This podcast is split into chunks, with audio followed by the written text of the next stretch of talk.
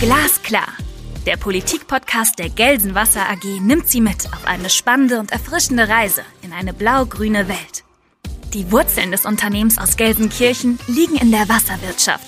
Aber auch bei erneuerbaren Energien, Klimaschutz und Digitalisierung wird das Team Blau-Grün der Gelsenwasser jeden Tag ein bisschen besser. Mitten im Ruhrgebiet spricht Arndt Bär mit seinen Gästen über aktuelle Themen aus Energie, Umwelt und Klimapolitik. Konkret und glasklar. Viel Vergnügen! Digitalisierung ist eine Großbaustelle. Spätestens seit Anfang des letzten Jahres wissen wir das. Und wir haben immer ein Gefühl, wo das besonders der Fall ist. Vorteil dabei ist vielleicht, dass es mehr gesellschaftliche und politische Aufmerksamkeit für das Thema jetzt gibt. Aber stimmt es, dass wir nun einen Schub erleben werden oder kennen wir jetzt einfach nur die Baustellen? Kennen wir uns in Deutschland genug mit Kommunikation, Internet aus oder was gilt es jetzt schnell zu tun? Wie stehen wir in Sachen IT-Sicherheit im Jahr 2021 da, gerade im Bereich Energie- und Wasserwirtschaft? Über diese Fragen spreche ich mit einem Experten, Christian Zenger, der gestartet ist als Systemelektroniker in der Energiewirtschaft sich danach aber immer vertiefter mit IT befasst hat. In Köln, Bonn, Bochum, auch in den USA. Promoviert an der Ruhr-Uni in Bochum zur IT-Sicherheit. Christian Zenger ist einer der Gründer und Geschäftsführer seit 2015 der FISEC GmbH. Lieber Christian, ich freue mich sehr, dass du heute hier bist. Ich freue mich auch. Vielen Dank, Arndt. Lieber Christian, wir duzen uns ja auch ähm, normalerweise, deswegen, deswegen wollten wir das heute auch bestehen lassen. Stell dich doch mal bitte vor selbst, vielleicht schon mit Blick auf die Frage, wie du mit solchen traditionellen Branchen wie der Wasserversorgung überhaupt zusammenarbeiten kannst. Mhm. Ja, sehr gerne. Genau, Christian Zenger, ich bin ähm, ausgebildeter Systemelektroniker. Ich habe beim RWE Rhein-Braun damals meine Ausbildung gemacht. Danach dann den Weg in Richtung Nachrichtentechnik gegangen, Studium Informatik, Nachrichtentechnik und dann Promotion im Kryptobereich und beschäftige mich äh, so gesehen schon mein ganzes Leben lang mit ähm, ja, funkenden Systemen, die dann, ich sag mal, seit meinem Studium auch irgendwie sicher äh, sicher funken sollen. Und ähm, ich glaube, Konnektivität ist eins der absoluten äh, Trendthemen und wichtigsten Themen im Kontext der Digitalisierung, ähm, mit dem wir ähm, auch mit der FISEC sehr, sehr gut unterwegs sind. Und äh, im Kontext der Energie- und Wasserwirtschaft versuchen wir ähm, Lösungen zu entwickeln, die ähm, technisch, ökonomisch am besten geeignet sind. Genau, wir stoßen hier immer wieder oder gerade in Deutschland dann auf regulatorische Aspekte, die sehr, sehr wichtig sind, ähm, über die wir vielleicht nachher auch noch kurz sprechen werden. Mhm. Aber primär kennen wir uns sehr gut in, in der Technologie und auch in den ökonomischen Ansätzen aus und äh, verfolgen hier auch die ähm, Entwicklung eher, ich sag mal, nach dem amerikanischen Prinzip, also eher nach einem wesentlichen agileren Prinzip, als es vielleicht in Deutschland klassisch der Fall ist. Prima, da steigen wir gleich sicherlich nochmal ähm, deutlich tiefer ein. Nochmal vorher zu dir der, als Person. Jetzt seid ihr ein, ich weiß nicht, ob man das überhaupt noch so sagen darf, ähm, äh, ein Start-up, also zumindest in einer sehr dynamischen Branche mit großem Wachstum. Hast du Freizeit und was machst du in der, wenn du welche hast? Äh, ja, ich habe, äh, ich nehme mir Freizeit. Ähm, ist, glaube ich, auch sehr wichtig ich habe tatsächlich ähm, äh, Hobbys, die sehr, sehr stark mit dem übereinstimmen, was ich auch beruflich mache. Das heißt, ich beschäftige mich äh, ähm, am Wochenende auch mit Forschung und ähm, äh, technischen Themen, entwickle gewisse Dinge spaßeshalber. Ähm, zum Beispiel äh, baue ich gerne Möbel also mit wirklich mit Holz, aber mache oh, diese Möbel auch smart. Also super. baue da quasi gewisse Intelligenzen ein. Und äh, Zudem ein neues Hobby, das ich jetzt seit ungefähr einem Jahr habe, ist, ich kümmere mich um ein ungefähr 50 Jahre altes Segelboot, das ich gekauft habe. Ich sage extra kümmern, weil ich damit noch nicht segeln kann, aber äh, das ist der Plan.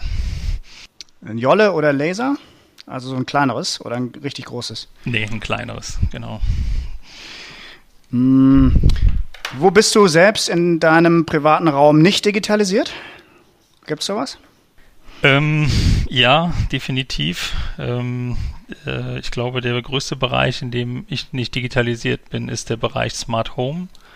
Äh, unter anderem auch mit meinem Hintergrund. Ähm, ich weiß halt, ähm, was man als, ich sag mal, grundlegende Hygiene Technologien man in solche IoT-Geräte einbauen sollte und die findet man im IoT, im Smart Home-Bereich aktuell leider noch nicht. Äh, da wird, da ist noch einiges nachzuholen, deswegen ähm, bin ich insbesondere im Smart Home-Bereich aktuell noch, noch nicht wirklich digital. Oh, das ist, glaube ich, spannend für viele der Zuhörer. Da werden wir gleich nochmal einsteigen. Äh, ich habe nämlich jetzt auch eine Alexa seit einigen Wochen. Mhm. Ähm, wie ist das bei dir? Ähm, arbeitest du öfter, lieber frage ich jetzt nicht, aber hast du mehr mit Computern zu tun oder mehr mit Menschen? ja, ich glaube, äh, äh, äh, mehr mit Menschen. Äh, Computer mag ich vielleicht lieber, aber das ist dann eher äh, historisch äh, bedingt. Ähm, aber ähm, ja, seit, seitdem ich ähm, mich immer stärker auch mit der Skalierung der Firma beschäftige, beschäftige ich mich natürlich auch mit meiner Weiterentwicklung und mit, ähm, mit Menschen und mit menschlichen Aspekten und das gehört einfach dazu.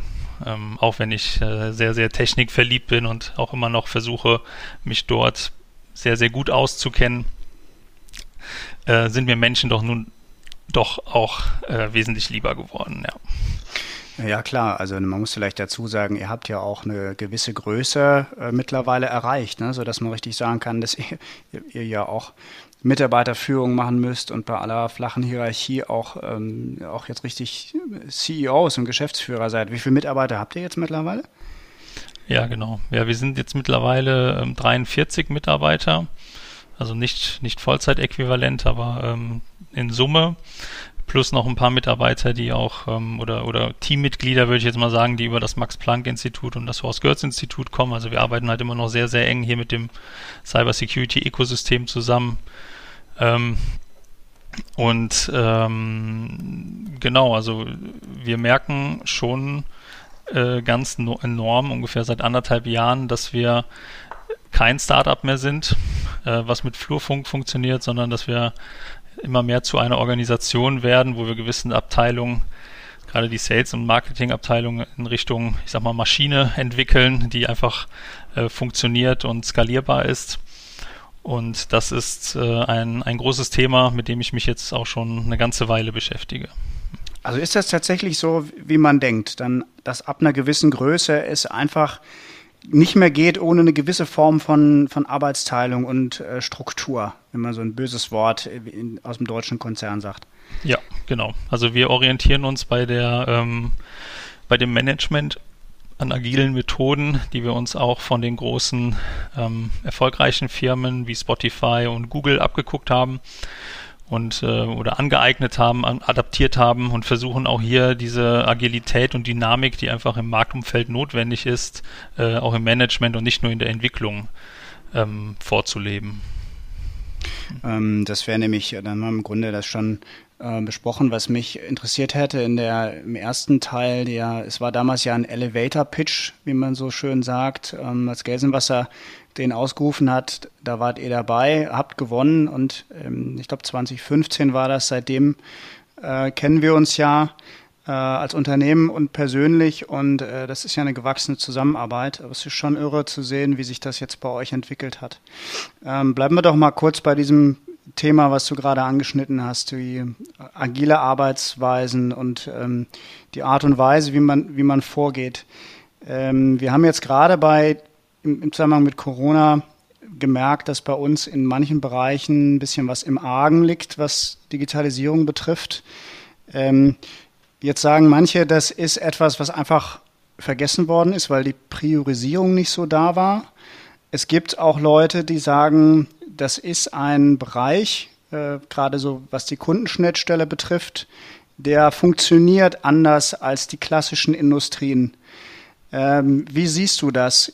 Wird richtig mit dem Thema grundsätzlich umgegangen oder, oder muss man da neue, neue Wege gehen, um richtig am Markt unterwegs zu sein? Hm. Ja, ist eine sehr oder die Frage führt zu einer sehr komplexen Antwort. Also es gibt ganz, ganz viele Dinge, die man beachten sollte oder die man besprechen sollte. Das heißt, äh, Digitalisierung kommt in der Regel auch mit Konzepten einher, die immer kundenzentrisch sind oder oder benutzerzentrisch. Äh, das heißt, man, man baut quasi das Produkt um den Kunden herum und versucht nicht ein implizites Problem zu lösen, sondern wirklich einen, einen direkten Kundennutzen ähm, zu, äh, ähm, zu lösen. Und das ähm, ist etwas, was man gerade auch bei, bei Lösungsherstellern ähm, teilweise äh, erst in den Anfangsschuhen sieht. Ich denke, wenn wir jetzt so ganz global, galaktisch auf die Gesellschaft schauen, ne, irgendwie diese ganzen Themen mit der Schule, wo das jetzt auffällt, oder mit mhm. Unternehmen, die auf einmal merken, die müssen überhaupt erstmal ihre Internetverbindung ausbauen, damit die überhaupt irgendwie Videocalls machen. Äh, das ist natürlich, das sind natürlich Themen, die ähm, die betrachten nochmal einen ganz anderen Aspekt. Ne? das ist jetzt eher so Grundversorgung, ne? Das ist jetzt nicht mhm. da ein Level, wie, was jetzt Digitalisierung heißt, ne? Ja, genau, genau. Deswegen, also ich bin ich glaube, ich ähm, kenne mich ganz gut aus, wenn es wirklich darum geht, neue Ökosysteme und digitale Ökosysteme zu schaffen und diese auch äh, agil umzusetzen. Das bedeutet, dass die Produkte auch immer Messmechanismen drin haben, die die Erfolg äh, oder die Erfolgschancen des Produktes messen und die Annahme des Kunden und ähm, dass man hier ähm, ne, sehr schnell erkennen kann, das funktioniert nicht, das wollen sie nicht, das finden sie nicht ausreichend anwendbar, das müssen wir ändern. Ähm, das ist so der, der Teil, in dem ich mich ganz gut auskenne. In dem Bereich, in dem über das gerade sehr stark im Kontext Digitalisierung gesprochen wird, das ist für mich das kleine Einmaleins. Ne? Und dass das noch nicht funktioniert, ist eigentlich nur peinlich und ähm, ist definitiv etwas, wo gerade viel aufgeholt wird, wo aber eventuell auch an der einen oder anderen Stelle Schnellschüsse gemacht werden, die man dann künftig äh, wieder äh, korrigieren wird. Mhm. Kann man also sozusagen mm, das so festhalten, dass Corona äh, jetzt mit dieser ganzen Diskussion, wo es hakt, äh, jetzt nicht so sehr euren Bereich betroffen hat. Also die Diskussion, wie sie geführt wird mit Corona und Digitalisierung, ist eigentlich jetzt nicht, nicht etwas, was euch die letzten anderthalb Jahre groß im Tagesgeschäft äh, beschäftigt hat.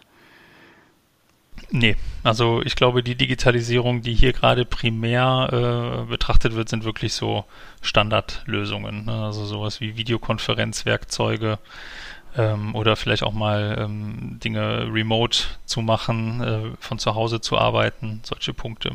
Das, was wir machen, das, äh, das geht definitiv oder das ist definitiv in Resonanz mit der Entwicklung, aber ähm, das ist die Entwicklung wirklich in Richtung IoT, also dass man nicht nur remote irgendwie ähm, Videocall machen kann, sondern dass auch der Mechaniker remote arbeiten kann. Das ist durch IoT möglich, indem halt Systeme fernwartbar werden und so weiter. Und das sind Lösungen, die wir entwickeln und die so gesehen auch, ähm, ähm, sage ich mal, auf der Digitalisierungswelle ähm, mit, mit äh, beschleunigt werden. Allerdings weniger in Deutschland, sondern dann eher in den Ländern, die da schon einen Ticken weiter sind. Mhm. Ähm, jetzt, das ist sicherlich ein, ein Allgemeinplatz, aber ähm, der spricht sicherlich darauf an, die großen Entwicklungen in der Digitalisierung kommen zum Teil aus Asien, aber größtenteils aus den USA, aus den Großkonzernen. Jetzt sagt man, die, die sind vorne dran.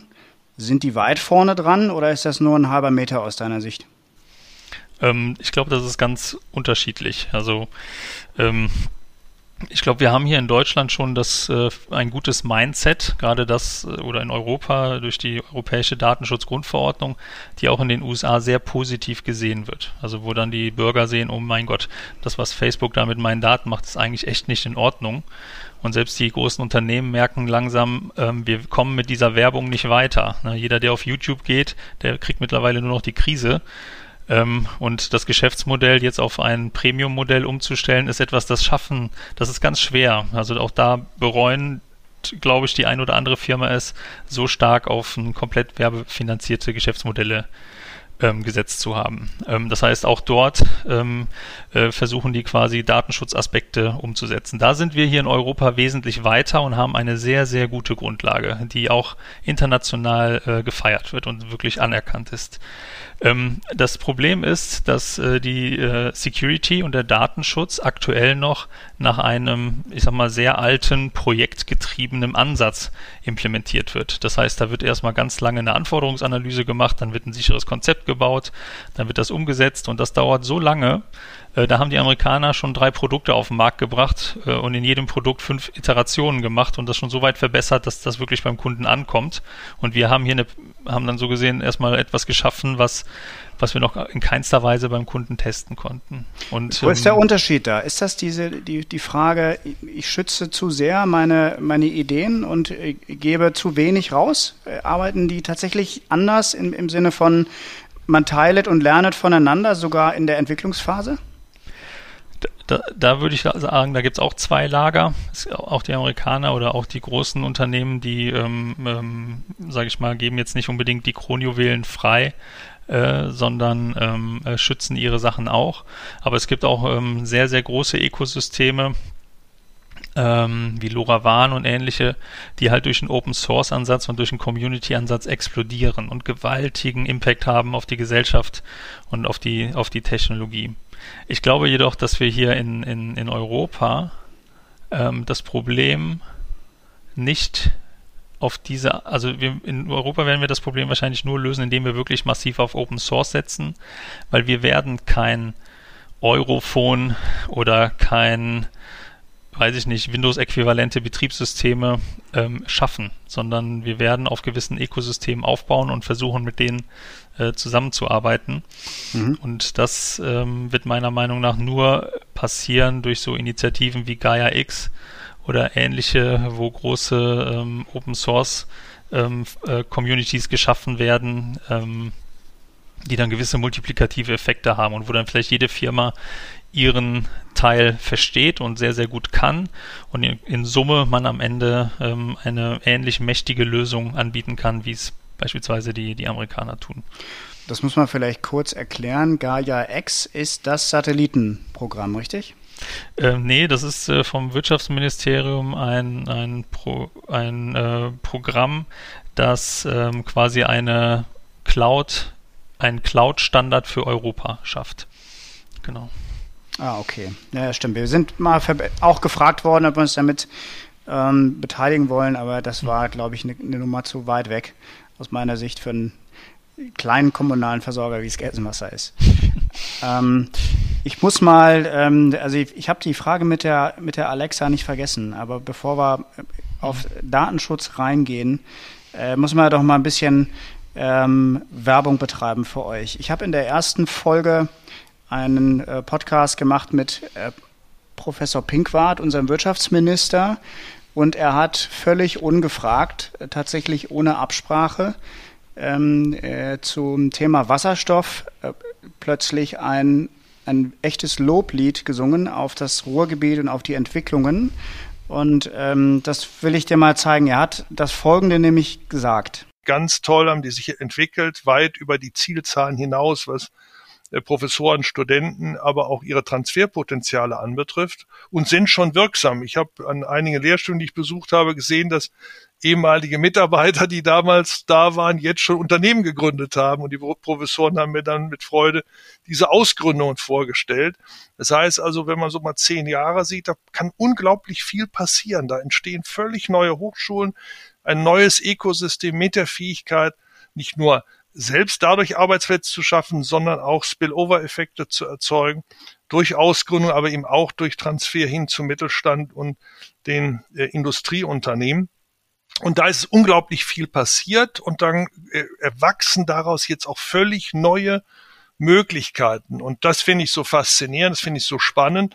Und äh, die einzelnen Ruhrgebietsstädte, die Regionen dort kommen auch äh, unglaublich gut voran. Wir haben jetzt einen Wettbewerb gemacht für Startup Excellence Center. Sechs Stück haben wir ausgeschrieben, äh, landesweit und äh, davon sind äh, zwei auch ins Ruhrgebiet gekommen. Das entspricht der, der Größe des Ruhrgebietes auch im Landesvergleich und wir sind Bochum-Dortmund dort mit ganz tollen Konzepten. Und jetzt habe ich gestern wieder auf Twitter gesehen, dass, dass wir dort Startups haben, die auch äh, Preise europaweit gewonnen haben und so ganz tolle Ausgründungen erleben, gerade im Bereich Cybersecurity, nur um ein Beispiel zu nennen.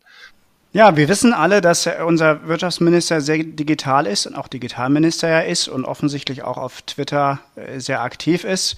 Ähm, ist ja ein echt großer Fan ähm, von, der, von unserem Ruhrgebietsaktivitäten. Wie sind eure Berührungspunkte mit dem Wirtschaftsministerium bisher gewesen? Ähm, also ich äh, weiß Herrn Pinkwart sehr zu schätzen. Ja, also ihn als, als Person und äh, das, was er da bisher schon ähm, auf die auf die Straße gebracht hat, ähm, in seinen äh, Zeiten extrem gut. Äh, ich durfte selber auch an der an der Exzellenz Startup Center NRW äh, mitschreiben an der Skizze und auch an dem an dem Exzellenzcluster Casa ähm, und ähm, ähm, ähm, finde das finde das erstmal sehr sehr sehr gut. Äh, wir persönlich hatten einige Kontakte, also sowohl über die Gründerszene äh, in Bochum, über die über den NRW Gründerpreis. Äh, wir sind ähm, regelmäßig oder dürfen regelmäßig schon ein paar Mal auf dem NRW-Stand bei der Hannover Messe mit, ähm, mit ähm, präsentieren, was wir so können.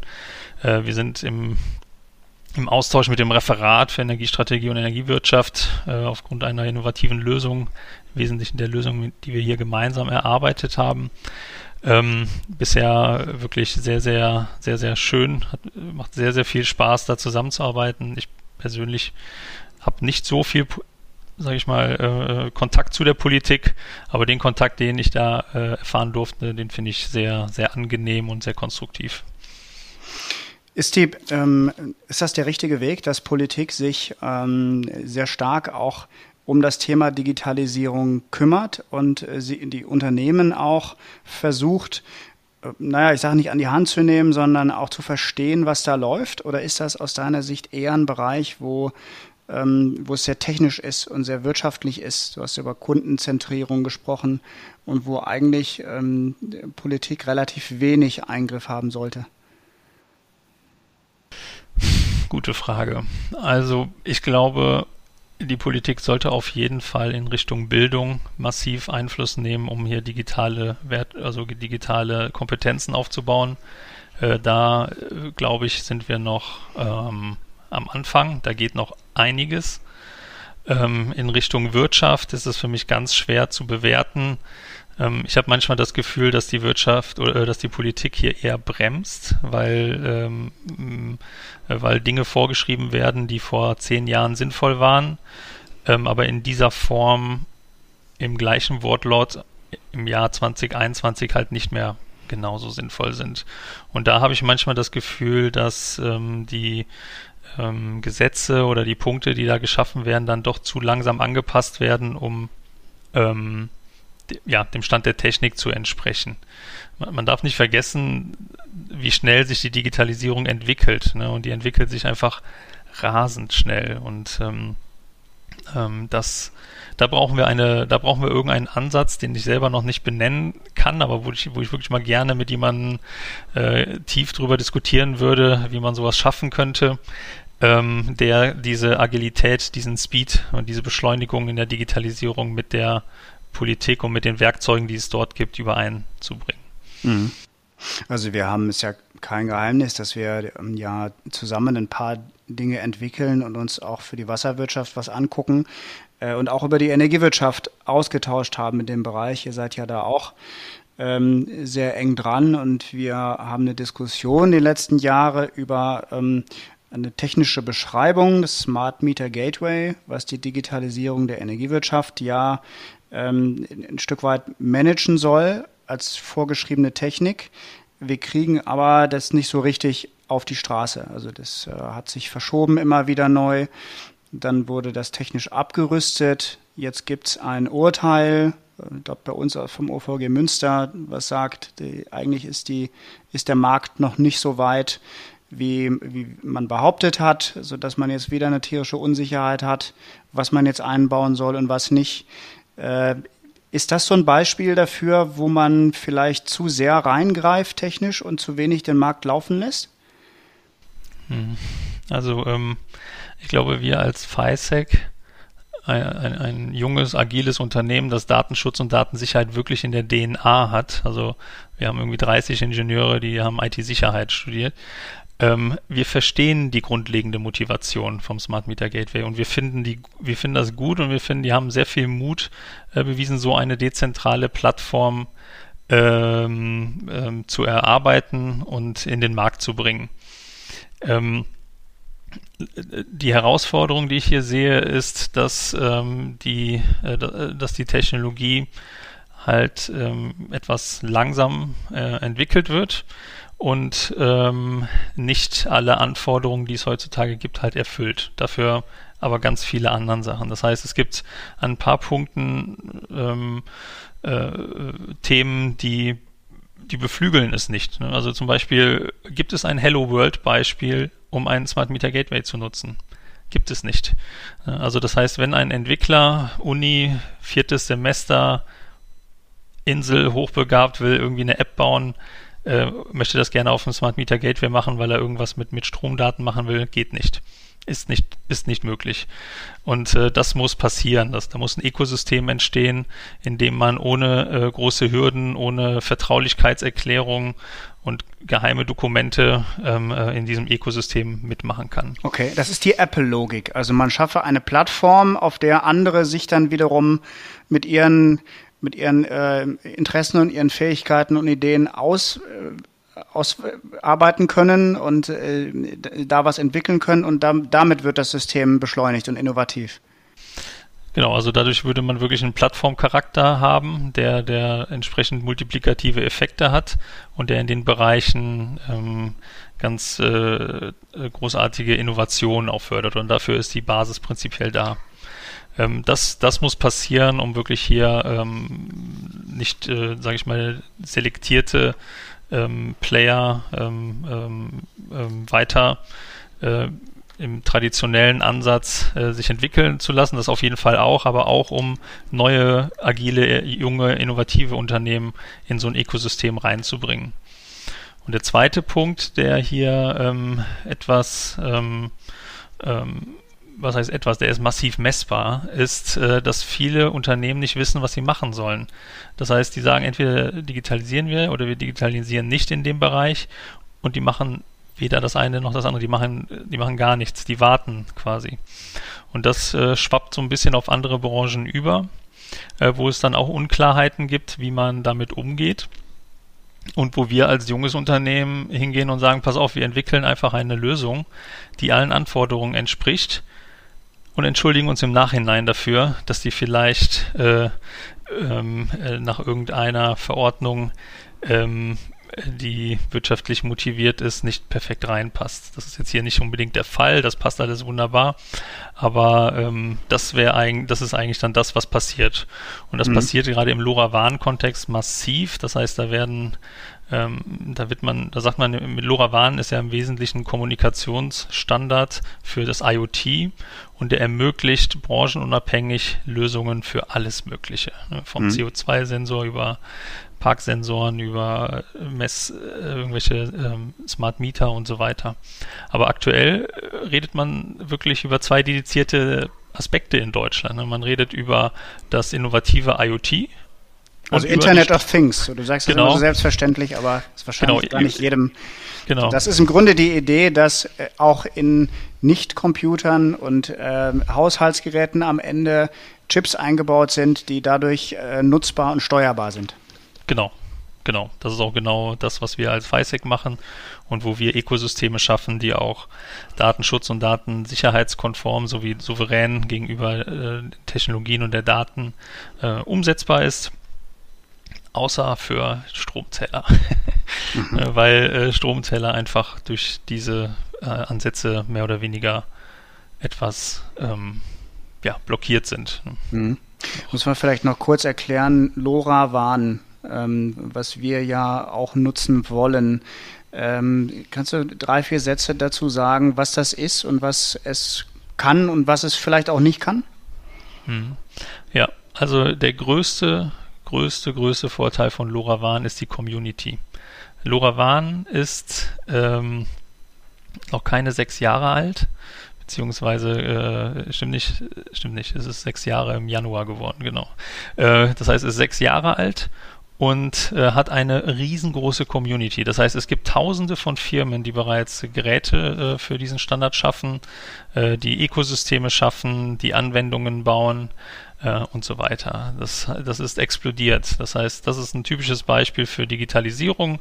Äh, man schafft äh, Mehrwerte, Kundennutzen, Geldwertevorteile und so weiter und äh, das funktioniert und das äh, beflügelt sich selbst, ohne Subventionen, ohne irgendwas. Ähm, es gibt entsprechend viele Geräte, die man wie in einem WLAN äh, einfach anbinden kann und ähm, ähm, bedienen kann. LoRa als Funkstandard hat Reichweiten bis zu 15 Kilometer. Das heißt, es ist perfekt für Smart City Konzepte geeignet oder für Industrieanlagen, die größer sind ähm, oder für, für andere Fertigungen, in denen man beispielsweise gewisse äh, Sensorwerte nutzt, um digitale Zwillinge aufzubauen oder ähnliches. Ähm, ein weiterer Vorteil ist, dass er ähm, auf, einer, auf einem lizenzfreien Spektrum aufbaut. Das heißt, ungleich den großen Telcos, die Milliarden dafür ausgeben, in Deutschland gewisse Spektren zu nutzen, wird hier auf dem sogenannten ISM-Band aufgebaut. Das ist lizenzfrei und ermöglicht dadurch eine besonders kostenfreie Nutzung. Mhm. Dadurch hat man natürlich mehr, mehr Lizenznutzer. Es gibt auch andere, die funken, dann, dann, kollidieren schon mal Pakete, dann kommt mal schon mal was nicht an. Aber man kann das System so aufbauen und auch so skalieren, dass es, äh, dass es auch in Städten mit sehr, sehr, sehr vielen Sensoren funktioniert. Und ähm, das ist aus meiner Sicht einer der wichtigsten und äh, ähm, gerade für Technologieinteressierte äh, eine Technologie, die man auf jeden Fall beobachten sollte und äh, die noch sehr, sehr viele äh, Mehrwerte schaffen wird. Ja. Smart City hast du gerade genannt, den Begriff. Also das ist ja mehr oder weniger der Oberbegriff für solche Dinge, die ähm, kommunale, ähm, aber durchaus auch die Stadtwerke die für Teile verantwortlich sind, ähm, überlegen, wie sie vielleicht klassische Aufgaben der Daseinsvorsorge auch ein Stück weit digitalisieren können. Äh, da gibt es ähm, im Abfallbereich schon einige Ideen, wie man relativ leicht über solche Sensoren Vorteile erwirtschaften kann. Parkraumbewirtschaftung, Verkehr ist so ein großes Thema. Ähm, ich weiß nicht, gibt es andere Bereiche noch, die, die da so untergekommen sind? Befasst ihr euch damit schon? Ähm, also habt ihr sozusagen mhm. Anfragen für sowas? Ja, ganz viele. Also es gibt mhm. ähm, ganz, ganz viele Punkte, die ähm, und, und, und ähm, äh, Anwendungsfälle, die hier interessant sind. Also neben allem, was du gesagt hast, äh, ein ganz großes Thema ist Smart Farming, ähm, das immer, immer größer wird. Alles, was aber auch in Richtung ähm, Netzoptimierung geht, also ähm, äh, gerade äh, im Kontext erneuerbarer Energien und E-Mobilität äh, wird es immer relevanter, äh, Daten aus dem Niederspannungsnetz zu bekommen. Das würde man beispielsweise über Smart Meter Gateways bekommen, ähm, ist allerdings aktuell noch nicht weit verbreitet. Dadurch versucht man Alternativen. Auch hier ist LoRaWAN im Einsatz, um über ähm, Ortsnetzstationen oder Kabelverteiler an die Daten ranzukommen, um einfach dafür zu sorgen, die, die, die Netze stabil zu halten. Ein anderes Beispiel, das werden wir demnächst veröffentlichen, das haben wir gemeinsam mit den Stadtwerken Göttingen erarbeitet, zusammen mit einer kompletten Rentabilitätsanalyse, wo wir zeigen, dass man bis zu sechsstellige Beträge im Jahr sparen kann, indem man ähm, Wärmenetze optimiert ähm, das sind dann die Anwendungen, die machen einfach Spaß, weil man sofort ähm, äh, eine Auswirkung auch direkt zum Endkunden hat, weil der Endkunde auch direkt Geld spart, er sofort sieht, dass äh, solche Investitionen in die Digitalisierung nach einem Jahr bereits einen, äh, einen Return of Invest bringen. Das sind total tolle Ansätze. Es gibt aber auch ganz, ganz viele Ansätze oder Anwendungen, wo man eigentlich noch gar nicht weiß, ob das funktioniert und wo man einfach erstmal äh, irgendwas versucht und testet und dann guckt, ob das, äh, ob man daraus mehr Werte schafft oder nicht. Und das ist auch vollkommen äh, okay.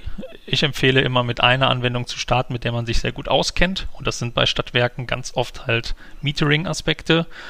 Ähm, mhm. Zellwesen. Auch, also genau, Ablesung. das Zell, genau, Ablesung, Zellwesen. Und auf der Basis äh, und auf dem Netz, das man dann hat, äh, alle möglichen weiteren äh, Mehrwerte ähm, ähm, anbieten kann. Das Netz, auf dem man denn diese Technologie nutzt, ist ein Funknetz. Genau. Das ist ein Funknetz, das heißt, man braucht auch äh, gewisse Standorte, ähnlich wie, wie die Telcos. Es ist aber so, dass ähm, LoRaWAN wesentlich günstiger ist. Das heißt, so ein LoRaWAN Gateway kostet ungefähr 500 Euro. Wenn wir dann noch sagen, dass wir 1000 Euro für den Einbau brauchen, äh, dann kann man sich das ungefähr vorstellen, was es bedeutet, wenn gerade Stadtwerke oder äh, Kommunen, die viele Liegenschaften haben, ähm, hier äh, die Gateways positionieren können, dann kann man dadurch ähm, ein Netz aufbauen, was sehr, sehr starke Mehrwerte liefert, ähnlich wie, wie es aktuell eigentlich nur die Telcos können. Mhm. Und ähm, ähm, dafür gibt es auch Management-Werkzeuge. Das sind auch Dinge, die wir machen und bieten dann halt an, diese, ähm, diese Städte und äh, Umgebungen mit zu simulieren. Und da gibt es im Wesentlichen zwei Unterschiede. Und zwar kostet so eine Simulation in einer normalen Telco-Umgebung sehr, sehr viel Geld.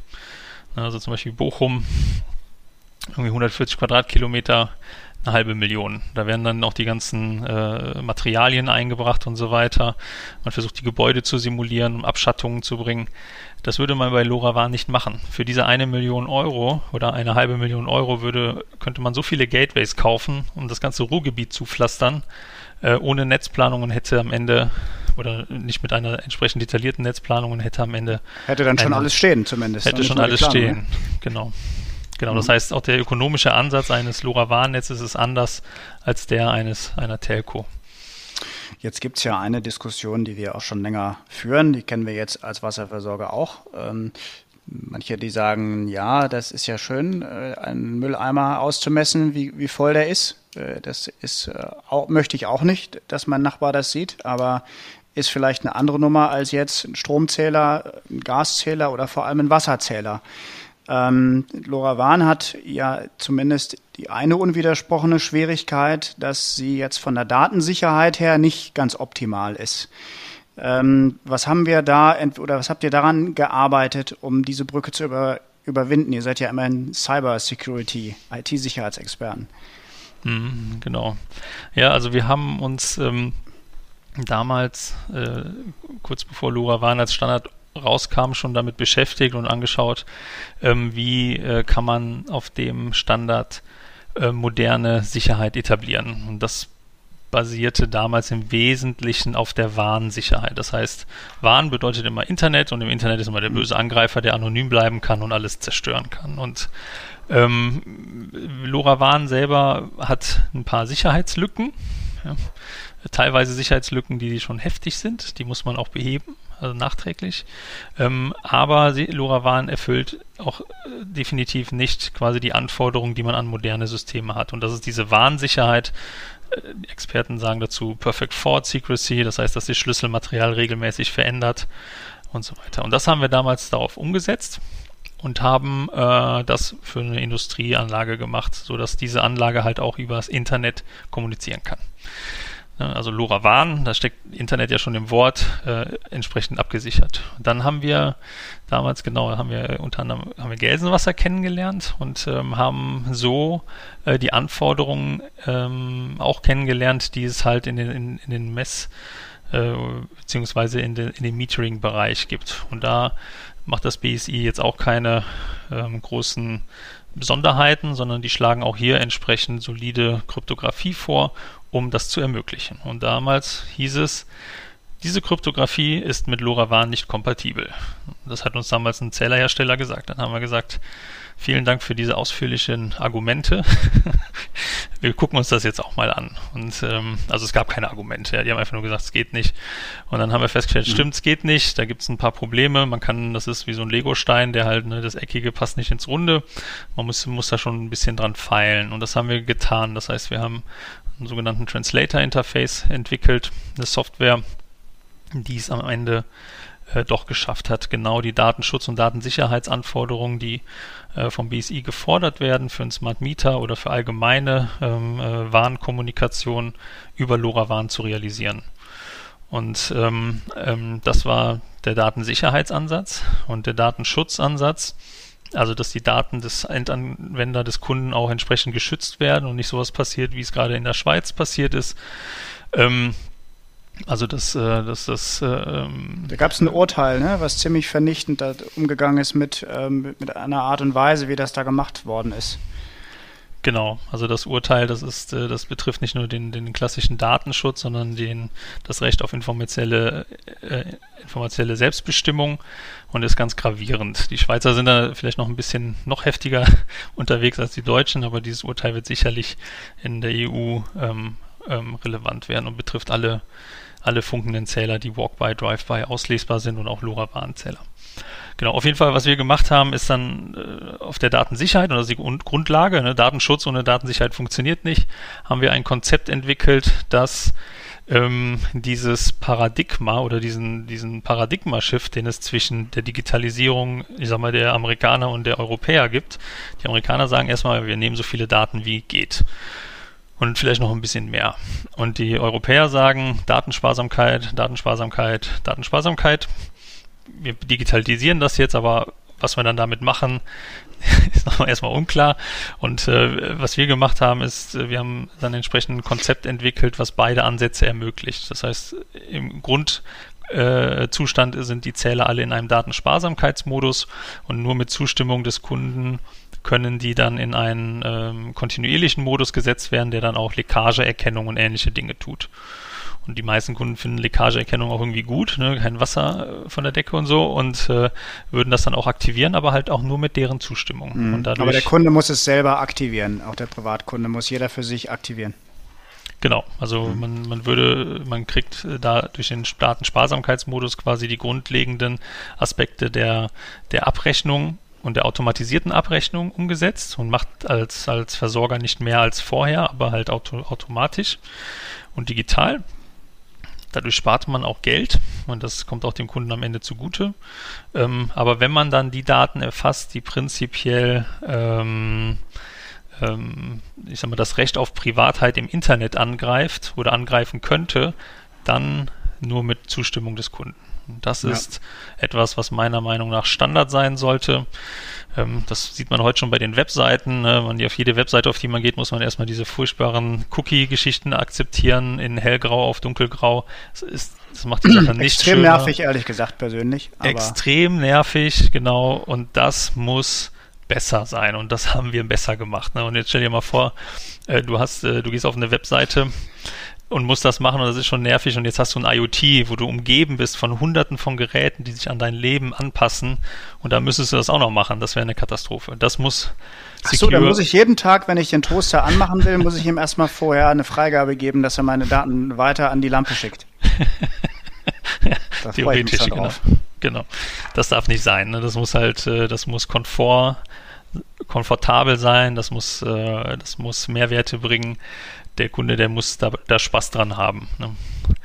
Oder man kann sich immer die Frage stellen, würdest du das zu Weihnachten deiner Tochter schenken? Ähm, da gibt es so ein paar Lösungen, die. da sage ich jetzt nicht zu. Ich habe ja, glaube ich, mal erzählt, ich habe zwei Töchter. Ich glaube nicht, dass sie großen Spaß an diesen Dingen im Moment hätten.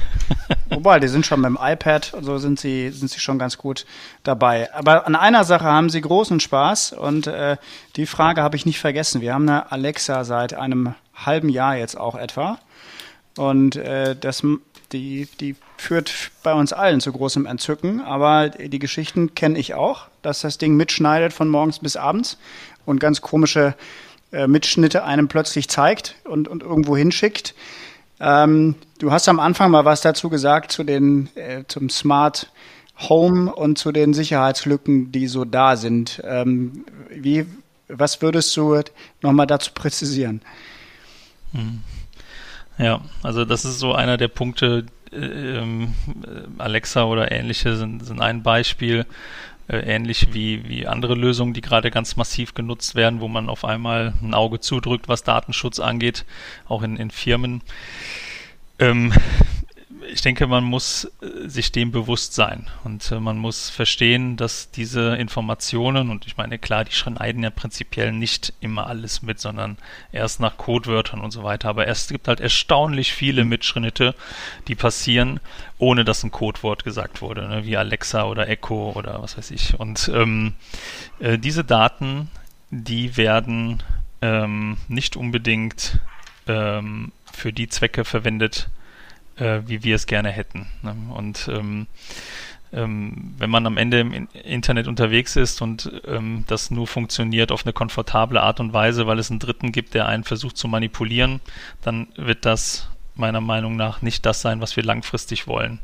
Mhm. Das heißt, ähm, ich denke, hier sollte man schauen, ob da auf der politischen Ebene dafür gesorgt wird, dass diese Datenschutzaspekte auch von den großen Playern äh, befolgt werden, weil ähm, dafür, das ist ja jetzt ziemlich genau drei Jahre her, ne, in 14 Tagen ist es drei Jahre her, dass die Europäische Datenschutzgrundverordnung in Kraft getreten ist und, ähm, ähm, und die ist ja eigentlich in Kraft getreten, um die datenhungrigen und ja, invasiven Praktiken der großen ähm, ja, Technologieunternehmen zu bekämpfen. Und ähm, das hoffe ich auch, dass das passiert. Und ich glaube, die Technologieunternehmen haben da auch Interesse dran. Die Amerikaner haben natürlich ein gewisses Problem durch ihre Geheimdienste und den Privacy Shield und FISA. Äh, die werden da nicht drum herum kommen. Das, da bin ich sehr, sehr, sehr gespannt, wie das Problem gelöst wird, weil das kann meiner Meinung nach nur auf politischer Ebene gelöst werden. Ähm, und ansonsten wird es sicherlich auch früher oder später äh, europäische Lösungen geben, die äh, Alexa-äquivalent sind. Ja. Das klingt für mich nach einer europäischen Lösung, die zumindest einen Vorteil hat, also das Geschäftsmodell Datensicherheit. Äh, und das wäre mir als Kunde schon durchaus auch ein paar Euro mehr wert oder ein paar Funktionen weniger wert, wenn ich wüsste, dass meine Daten nicht sofort an den Geheimdienst geschickt werden. Ähm, das ist wahrscheinlich eine Nische, wo man als Europa auch ganz gut reinkommen könnte. Ich merke das hier bei den Unternehmen auch an Diskussionen, dass das wirklich was ist, was, glaube ich, was wert ist. Und so kann vielleicht der Markt auch in dieser Richtung funktionieren. Ähm, lieber Christian, ich finde es ein extrem spannendes Thema. Wir könnten sicherlich noch deutlich länger darüber sprechen. Ich würde aber jetzt durchaus mal auf die Zielgerade kommen. Äh, es ist ja auch extrem äh, komplex. Ich glaube, es ist rübergekommen, dass ähm, Datenschutz dir ein wichtiges Thema ist, dass äh, das auch möglich ist über die Lösungen, die du entwickelst. Und alles andere muss man jetzt mal weiter gucken. Ich wünsche euch sehr viel Erfolg für euer und unser gemeinsames Projekt und die vielen anderen, die ihr äh, macht als FISEC. Meine Abschlussfrage ist immer die, welche glasklare Frage oder welche Frage hättest du 2021 im folgenden Jahr gerne glasklar für dich beantwortet? Ja, sehr gute Frage. Ähm, ich glaube, was mich tatsächlich und auch äh, unsere Mitarbeiter sehr, sehr stark interessiert ist, äh, wie sieht es denn mit dem Auftanken aus im Kontext Sommerurlaub? Also wann äh, kann man wieder Energie tanken? Wann können wir aus dieser Zeit rauskommen und wieder ein bisschen, ja, uns ein bisschen erholen? Ja, ja das ist, äh, glaube ich, eine der na, die wichtigsten Fragen nicht, aber die treibt uns alle um. Wir nehmen gerade im Mai ähm, 2021 auf. Es sieht jetzt gerade so aus, als ob es Licht am Ende des Tunnels gibt wenn wir noch ein bisschen positive äh, Strahlen zum Ende dieser Folge äh, verbreiten. Äh, die, die Impfungen gehen um. Äh, insofern haben wir vielleicht alle einen schönen Sommer. Lieber Christian, vielen Dank für das Gespräch und wir bleiben in Kontakt. Sehr gerne, hat mich gefreut.